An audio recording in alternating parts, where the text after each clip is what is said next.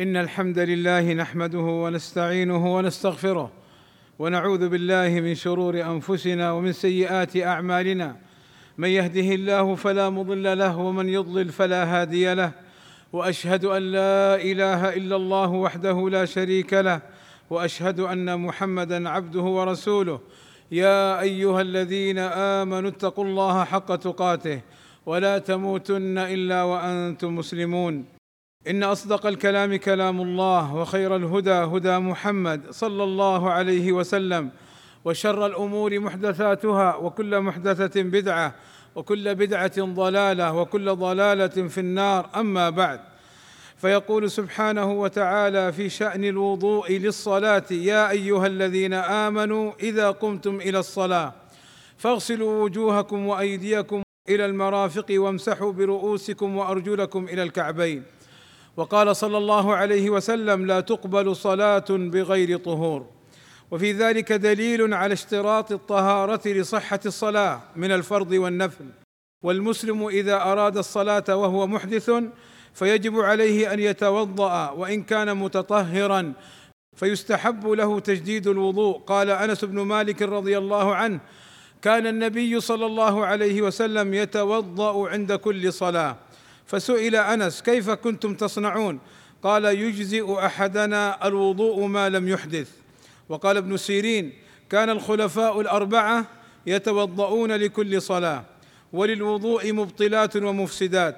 إذا حصلت يجب على المسلم أن يتوضأ فمن مبطلات الوضوء الخارج من السبيلين من بول أو غائط أو ريح ونحوها. قال صلى الله عليه وسلم لا يقبل الله صلاة أحدكم إذا أحدث حتى يتوضأ. وقال صلى الله عليه وسلم في من شك هل خرج منه ريح أو لا فلا ينصرف أي من صلاته فلا ينصرف حتى يسمع صوتا أو يجد ريحا. وأما ما يخرج من البدن من غير السبيلين كالدم والقيء والرعاف فلا ينقض الوضوء إن شاء الله تعالى. ومن مبطلات الوضوء زوال العقل كالجنون أو تغطيته بالنوم أو الإغماء ونحوهما. فمن زال عقله أو غطي بنوم ونحوه إلا النوم الخفيف اليسير الذي يشعر معه المسلم بما يخرج منه فإنه لا ينقض وضوءه. أما من زال عقله بإغماء أو تغطية فإنه ينقض الوضوء. ومن مبطلات الوضوء أكل لحم الإبل سواء كان قليلا أو كثيرا. سواء كان لحما صحيحا أو مفروما لصحة الحديث الوارد عن النبي صلى الله عليه وسلم. وأما لحم الغنم والبقر والطير والسمك فلا ينقض الوضوء. قال جابر رضي الله عنه سأل رجل النبي صلى الله عليه وسلم قال يا رسول الله أنا توضأ من لحوم الغنم؟ قال إن شئت فتوضأ. وإن شئت فلا تتوضأ. قال أنا أتوضأ من لحوم الإبل. فقال صلى الله عليه وسلم نعم. ومن مبطلات الوضوء مس الذكر بشهوة مباشرة بلا حائل. قال صلى الله عليه وسلم من مس ذكره فلا يصلي حتى يتوضأ. والله أسأل لي ولكم التوفيق والسداد وأن يغفر لنا الذنوب والزلات. إنه سميع مجيب الدعاء. الحمد لله رب العالمين والصلاة والسلام على المبعوث رحمة للعالمين وعلى آله وصحبه أجمعين. عباد الله من تيقن الطهارة ثم شك هل بطل وضوءه أم لا فإنه يبقى على الطهارة والشك لا يبطل وضوءه.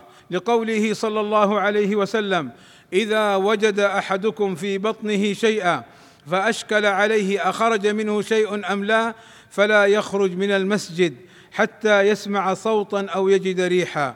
فدل الحديث على أن المسلم إذا تيقن الطهارة وشك في انتقاضها أنه يبقى على الطهارة لأنها الأصل ولأن اليقين لا يزول بالشك.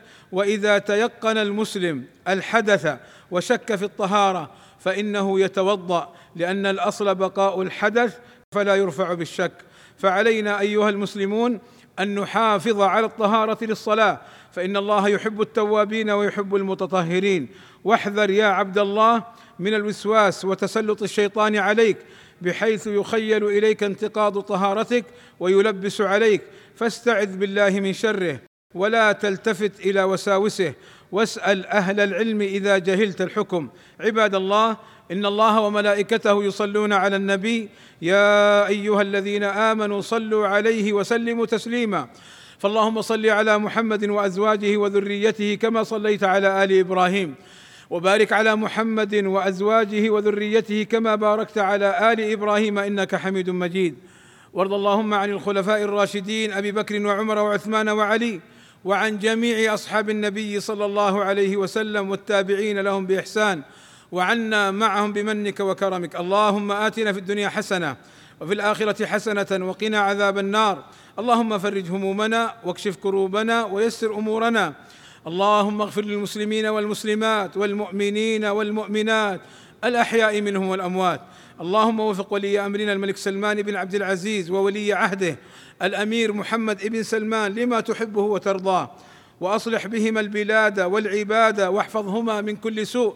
اللهم أيدهما بتأييدك ووفقهما بتوفيقك وأعز بهما الإسلام والمسلمين.